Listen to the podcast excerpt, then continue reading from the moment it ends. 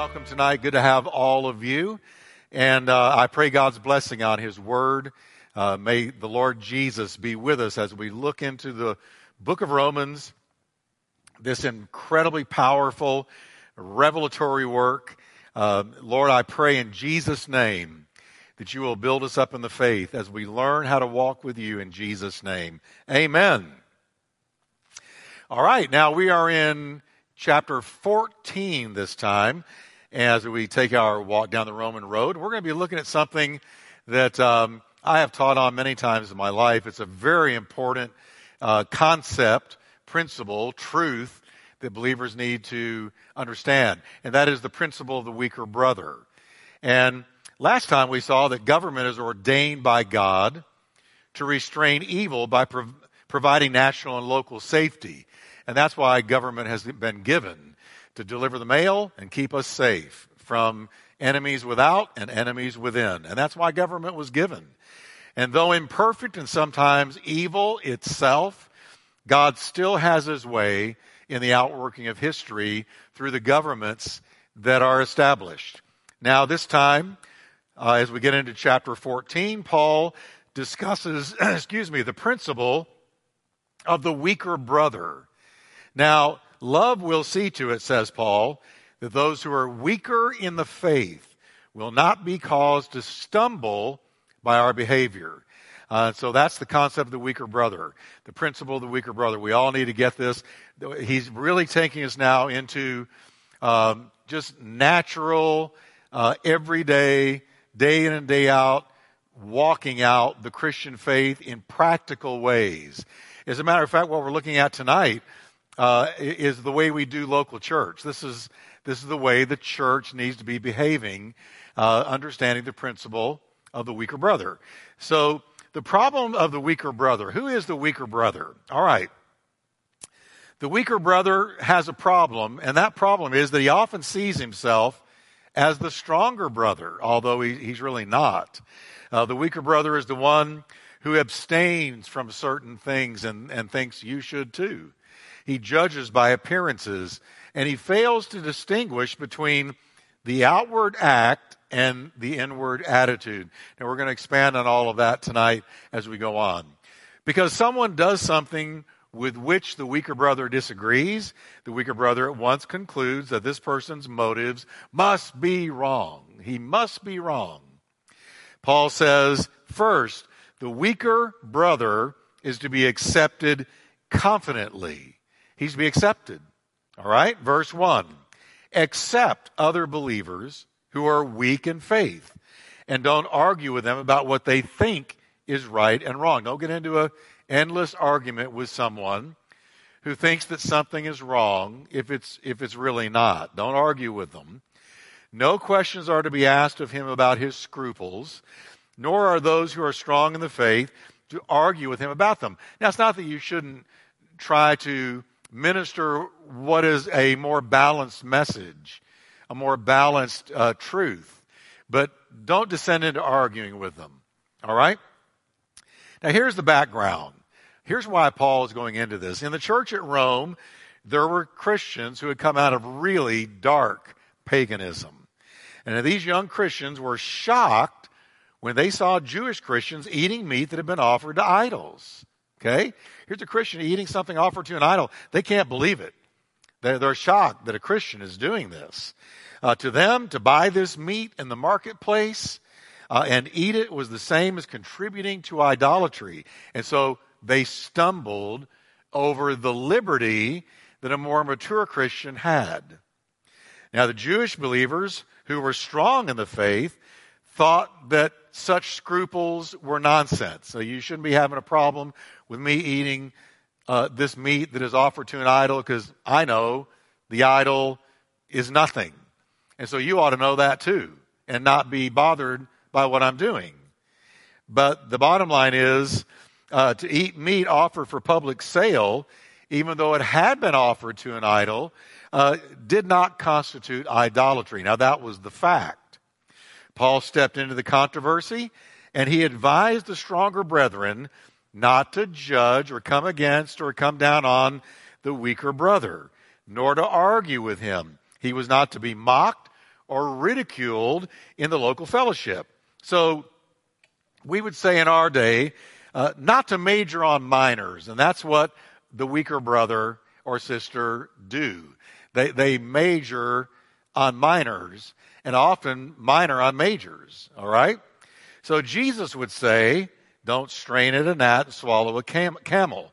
Don't have major fights over minor issues. Don't allow yourself to be pulled into an argument or some heated debate over something that is a non essential.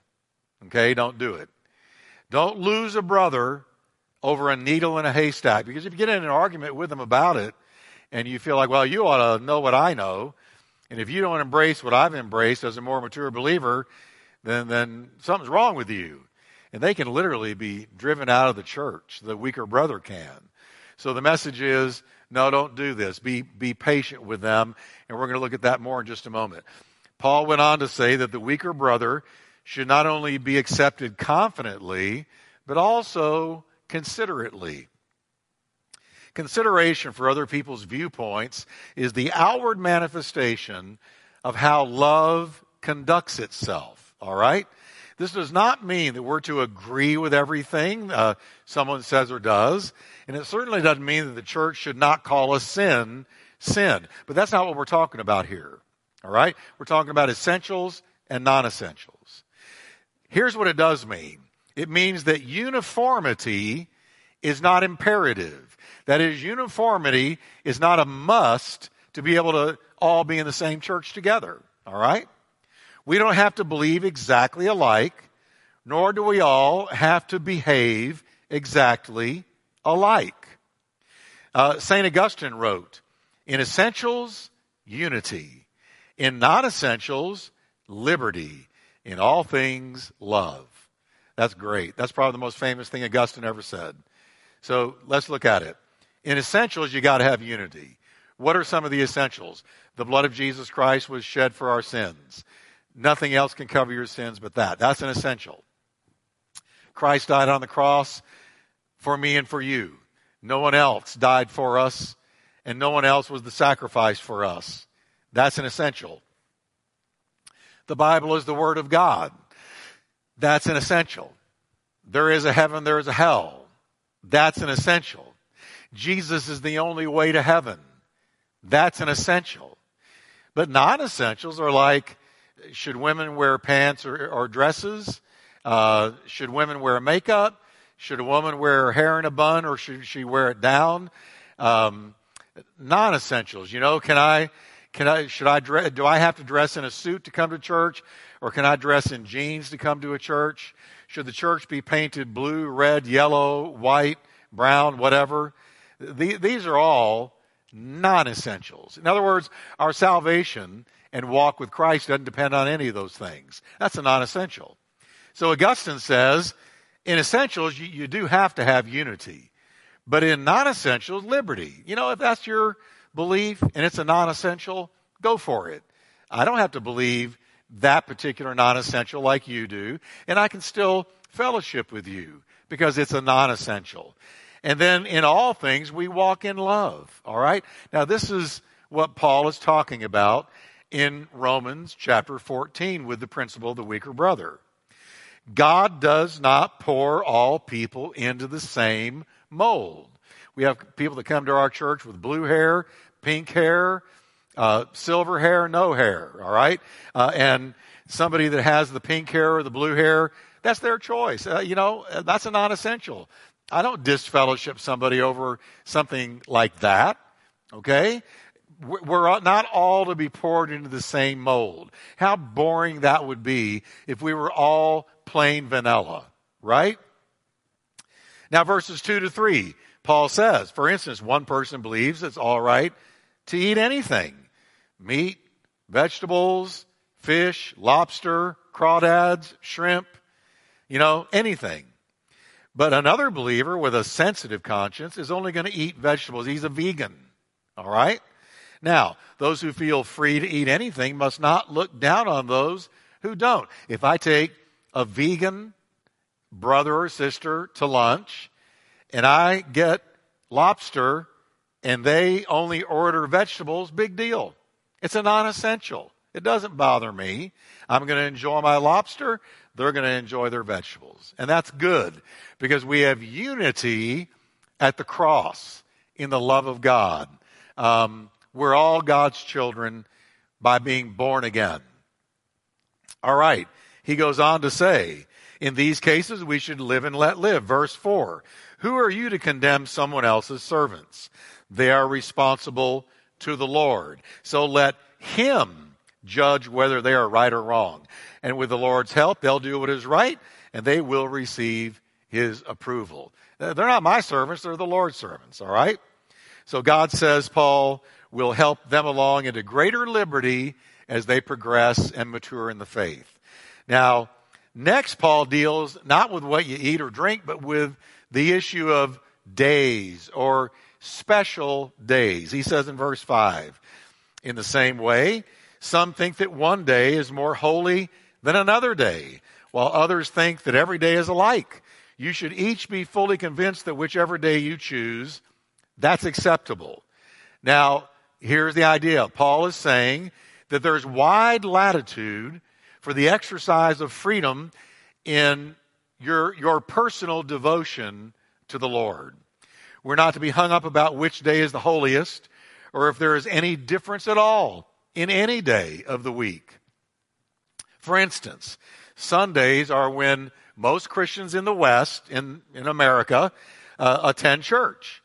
But to me, I got to tell you personally, each day should be just as holy to the Lord. Now, I preach on Sunday, we meet on Sunday, but I got to tell you, in, in my thinking, Monday is as holy as Sunday.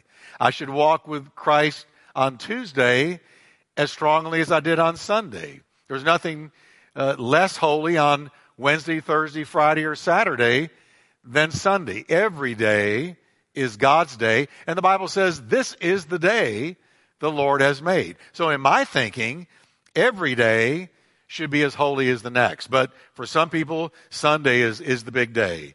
All right? Some consider Christmas or Easter the holiest days of the year. But for me, they too are essentially the same. Now, I love Christmas. Uh, it's my favorite time of the year, as it is many of you. I love celebrating the, the birth of Christ uh, when God entered the world via the virgin birth. I love that time of year.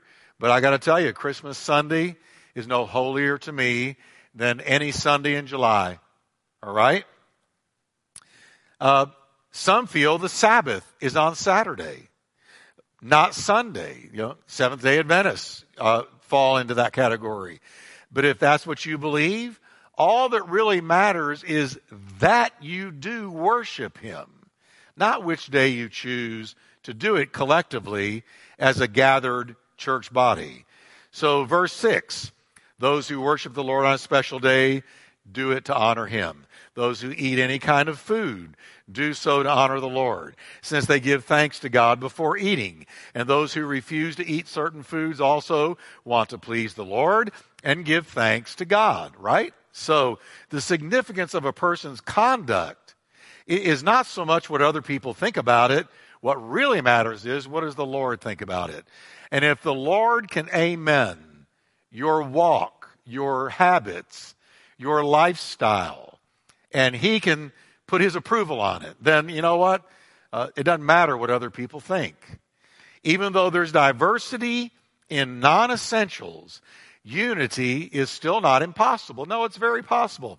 We have a very diverse congregation of people from every different background. We've got every denomination represented here Baptist, Methodist, Assembly of God, uh, Pentecostal holiness, charismatic, uh, you name it, Methodist, uh, Presbyterian, you name the denomination, uh, we've got representatives of those denominations here.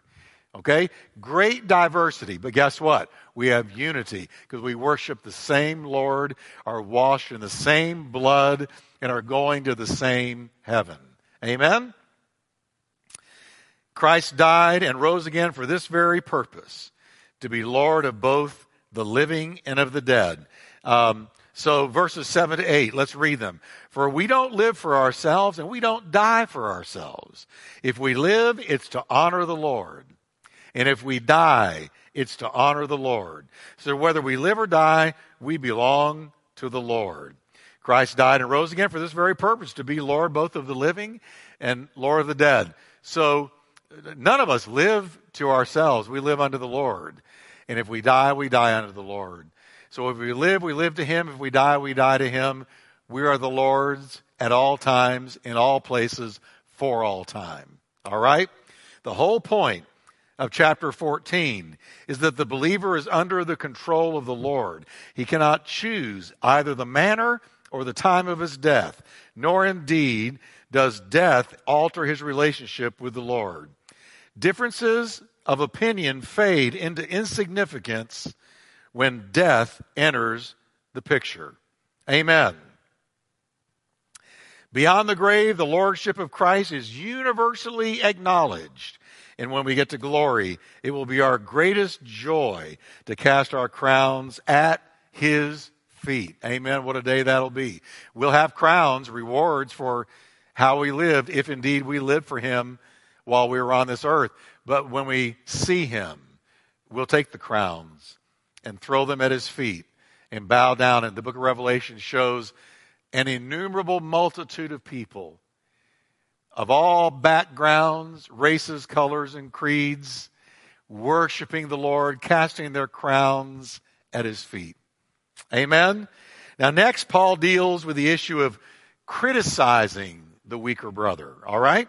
As stated, the weaker brother is to be accepted into the fellowship without discussion or debate. And yet, there always lurks the temptation to be critical. You know, uh, would you look at them over there or look at him over there and look at that hair, or look at the way they're dressed, look at those tattoos, uh, look at this, look at that. Boy, they just, they're so different from me. No, let me tell you, heaven is going to be filled with people who are utterly different from each other on earth. That's the way heaven's going to be. Like I just said, every race, every color, every creed, every financial background, every, eh, listen, heaven is going to be filled with people who on earth live totally different lives, had totally different backgrounds, totally different upbringings, totally different everything. But we're one in Christ, one at the cross. So, in the first place, it's purposeless to criticize. Look at verses 10 through 12. You then, why do you judge your brother? Or why do you look down on your brother? we will all stand before God's judgment seat. Verse 11. It is written, as surely as I live, says the Lord, every knee will bow before me, and every tongue will confess to God. So then, each of us will give an account of himself to God. Please catch that last sentence. Each of us are going to give an account of himself to God. Now, let me tell you what that means. The judgment he's talking about here is not a judgment for sins. Uh, because every believer has been forgiven of all their sins. They've been washed away, removed from us as far as the east is from the west. All right? So he's not talking about sins, but he is talking about our works. Now, watch this very carefully.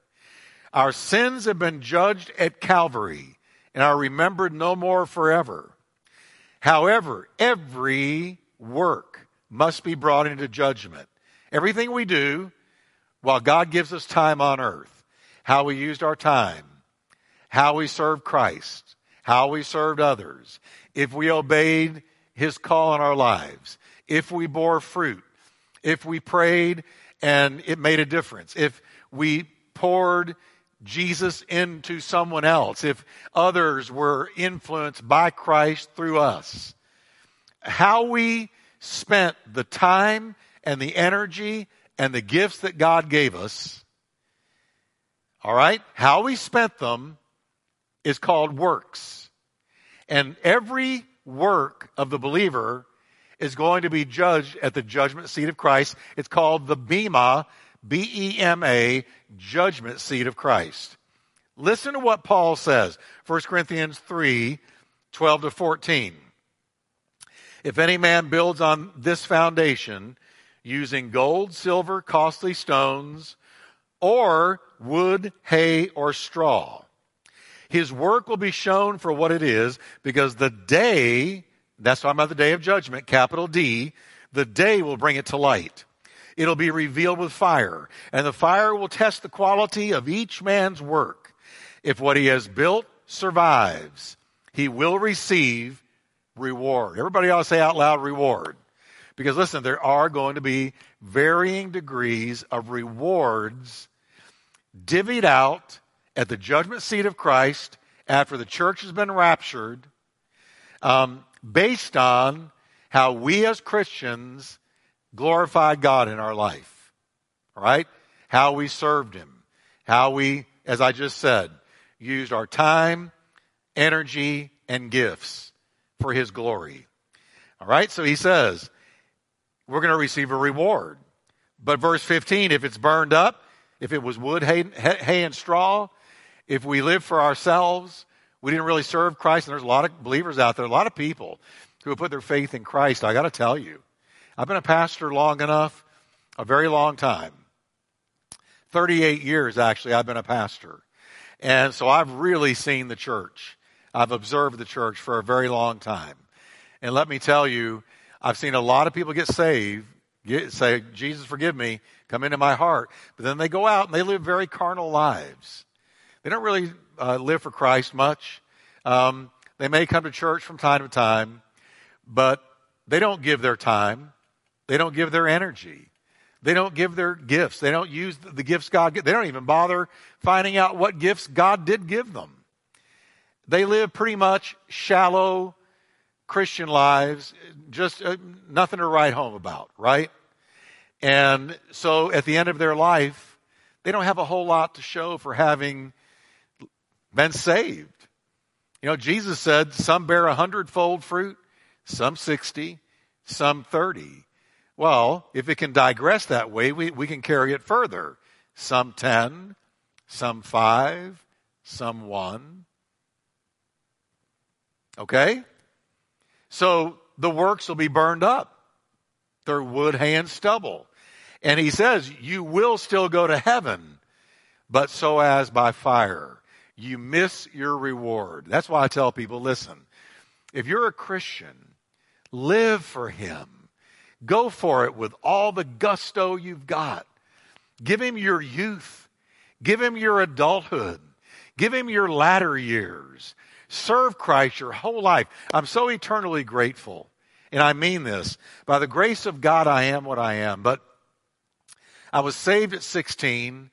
Uh, and I really, I mean, in a major, huge way, fully, as much as I knew how, sold out to him at 18. I was preaching by 19. And by God's grace, with his help, and, and believe me, with his mercy, I've been allowed to serve God the majority of my life. And I'm so thankful for that. I, I can't bear the thought if I'd spent you know, what he gave me on myself, in the world, you know, living for the flesh. No. Uh, and, and, I pray that God helps me, uh, you know, in whatever I have left to hit the bullseye and give him all I've got and, and leave a footprint for God. And I want to urge you uh, all of you that are listening here on Wednesday night or by radio later, dear friends, if you're His, live for Him so that, so that your works are gold and silver and precious stones. God forbid that they would be wood, hay, and stubble that burns up at the judgment seat of Christ. Look at verse 12 and 13. Each of us will give an account of himself to God. Therefore, let us stop passing judgment on one another. Instead, make up your mind not to put a stumbling block or an obstacle in your brother's way. If we turn the searchlight onto our own hearts, we'll find plenty, uh, plenty to keep us humble before the Lord without being overly occupied with other people. All right? So, uh, even Jesus advised this take the plank out of your own eye first. Get that two by four out of your own eye and then you will see clearly enough to remove your brother's speck of dust. Now let's move on. Paul says that in view of the certain coming judgment seat of Christ, Our decision should be to avoid at all costs doing anything that would hinder a brother in the exercise of his faith. How far are we to go in seeking to accommodate ourselves to the special quibbles of the weaker brother? Paul places the responsibility directly on the shoulders of the stronger brother. He says, in tolerating the differences in the life of the weaker brother, our attitude is not to be, I have to tolerate him, or, well, I guess I ought to tolerate him, but I want to tolerate him because he will mature. I'm not going to blow him out of the saddle for a non essential. They are not to be dealt with legalistically, but rather in love and understanding. All right? Because we once also were immature and had our own little uh, uh, idiosyncrasies and uh, hang ups about non essentials. Now, in tolerating uh, the, uh, the life of the weaker brother, he says, first, Paul emphasizes the principles of our liberty in Christ and begins by discussing the rights of a free conscience. Very important. Look at verse 14. As one who is in the Lord Jesus, I am fully convinced that no food is unclean of itself, but if anyone regards something as unclean, then for him it's unclean. While conscience is not an infallible guide, it is wrong to go against your own conscience. You shouldn't do it. The stronger brother should not teach the weaker one to go against his conscience. Why? He should teach him instead to educate his conscience by the Word of God. So here's the younger brother. He thinks that eating meat is wrong, and so he's a vegan for whatever reason. All right, let's go back to Paul's day. Uh, the Christians thought that eating something offered to idols, a meat offered, was wrong. So does that mean the one who knows the idol is nothing should take the weaker brother and say, look, eat this. Because I'm telling you right now, it's not wrong. But until the weaker brother is convinced of that in their own faith, it's wrong to lead them into it. All right? Paul says, don't do that.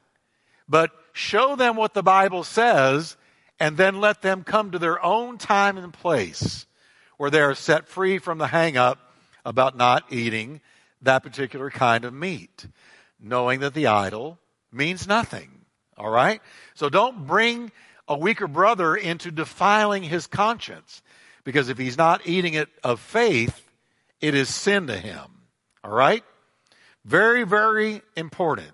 It is through the work of God's word and his grace that we are delivered from all the fuss and bother of empty religion and ritual.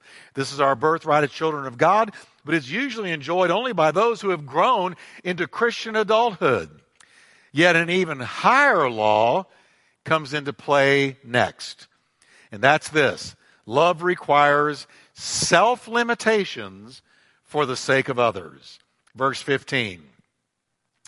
So if your brother, the weaker brother, is distressed because of what you eat, you are no longer acting in love if you eat it in front of him. Don't by your eating destroy your brother for whom Christ died.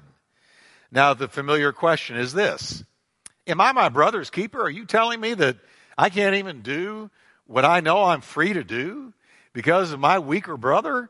And the answer is yes. You are your brother's keeper. Every believer is his brother's keeper and must refrain from anything that would lead him astray, lead him to go against his weaker conscience, or make him stumble. To have a clear conscience in that which the mature, mature Christian allows in his own life is one thing. In other words, if I'm home alone and I want to eat meat offered to an idol because I know the idol means nothing, then I can eat it alone at home. But don't eat it out there in public if a weaker brother is going to see you and stumble over your liberty. Okay? So to exercise that freedom to the peril of another man's soul is something else. No believer should exercise personal privilege over church wide responsibility. Verse 16 Don't allow what you consider good to be spoken of as evil. Because if it makes your brother stumble, then what is good to you became evil to him. If a person exercises his stronger faith to the detriment of a weak brother, he's giving the wrong impression to him about the Christian life. I'll tell you a true story. This is true. Uh, my one of my heroes in the faith is uh, Pastor Charles Spurgeon, who lived in the 1800s.